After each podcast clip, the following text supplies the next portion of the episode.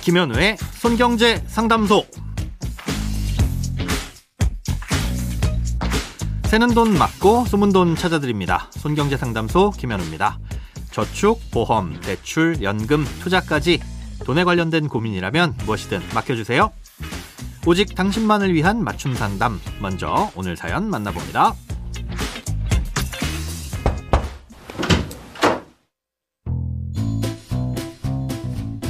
집주인이 일 때문에 외국에 나가 있는 집에 월세로 살고 있었는데요. 계약이 끝나갈 무렵 연락이 와서는 코로나 때문에 일찍 귀국하게 됐다고 집을 비워달라고 하더라고요. 그렇게 계약 갱신 청구권을 쓰지 못하고 몇 달 전 나오게 됐는데 얼마 전 그 아파트 관리소에서 연락이 왔습니다.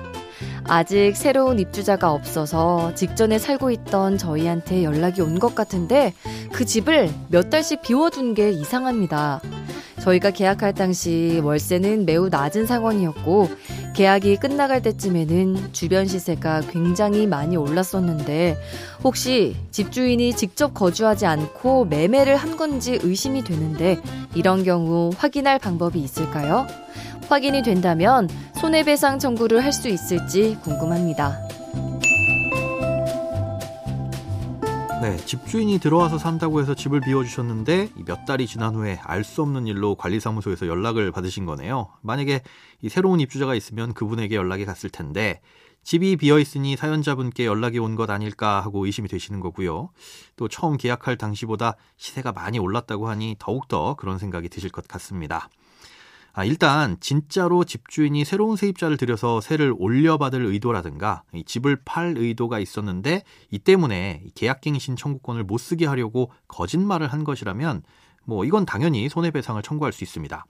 중요한 건이 실거주를 이유로 갱신을 거절했으니까 이 집주인이나 뭐 집주인의 직계 존비속이 실거주를 하는지 안 하는지 확인이 필요하고요. 만약 실거주를 하지 않는다면 그럴 수밖에 없는 정당한 이유가 있었는지도 따져봐야 합니다. 먼저 실거주 여부를 어떻게 확인할 수 있느냐? 안타깝게도 개인이 이걸 완벽하게 알 수는 없습니다. 당시에 임대차 계약서를 들고 주민센터에 가시면 새로운 임대차 계약이 맺어졌는지 확정일자 정도는 열람할 수 있는데요. 새로운 세입자가 확정일자를 받지 않았다면 확인이 어렵습니다. 어, 이 경우엔 주택임대차 분쟁조정위원회를 통해야만 정확하게 확인이 가능합니다. 아니면 직접 찾아가서 확인하는 게 현재로선 유일한 방법이고요. 어떻게든 확인해 봤더니 실거주를 하지 않고 있더라. 그러면 그 이유를 또 따져봐야 되는데요. 무조건 손해배상을 받을 수 있는 건 아닙니다. 해외에서 일하는 기간이 연장됐다거나 뭐 이런 식으로 불가피한 사유로 인해서 거주를 못하게 된 거라면 손해배상을 받을 수 있는 가능성은 거의 없다고 볼 수 있습니다. 아, 그럼 그냥 집을 계속 비워둔 경우는 어떠냐? 이 경우엔 경우의 수가 좀 있습니다.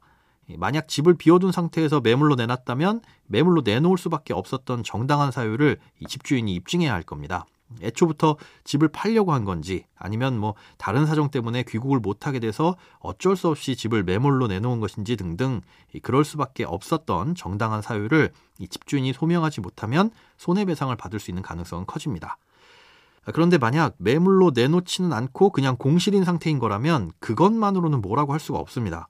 실제 집주인의 의도가 어쨌든 뭐 사정이 생겨서 당장엔 못 들어가겠다고 한다면 달리 뭐 확인할 방법이 없으니까요.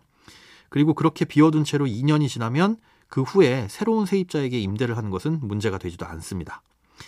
정리하자면 임대인이 실거주를 이유로 계약갱신을 거절했다면 반드시 실거주를 하는 게 원칙이고 이걸 위반하면 손해배상을 해야 되겠지만 처음엔 실거주를 하려 했는데 나중에 가보니 부득이한 사유로 인해서 그러지 못했다면 손해배상을 받기는 어렵습니다. 그리고 이때의 부득이한 사유의 정당성은 법률적으로 따져봐야 정확히 판단이 되는 거고요. 음, 자세한 상황에 대해서 상담을 받고 싶으시면 대한법률구조공단 132번으로 전화하셔서 문의를 해보시면 되겠습니다. 크고 작은 돈 걱정 혼자 끙끙 앓지 마시고 imbc.com 손경제상담소 홈페이지에 사연 남겨주세요. 검색창에 손경제상담소를 검색하시면 쉽게 들어오실 수 있습니다. 여러분의 통장이 활짝 오는 그날까지 1대1 맞춤 상담은 계속됩니다. 돈 모으는 습관 손경제상담소 내일도 새는 돈 맞고 숨은 돈 찾아드릴게요.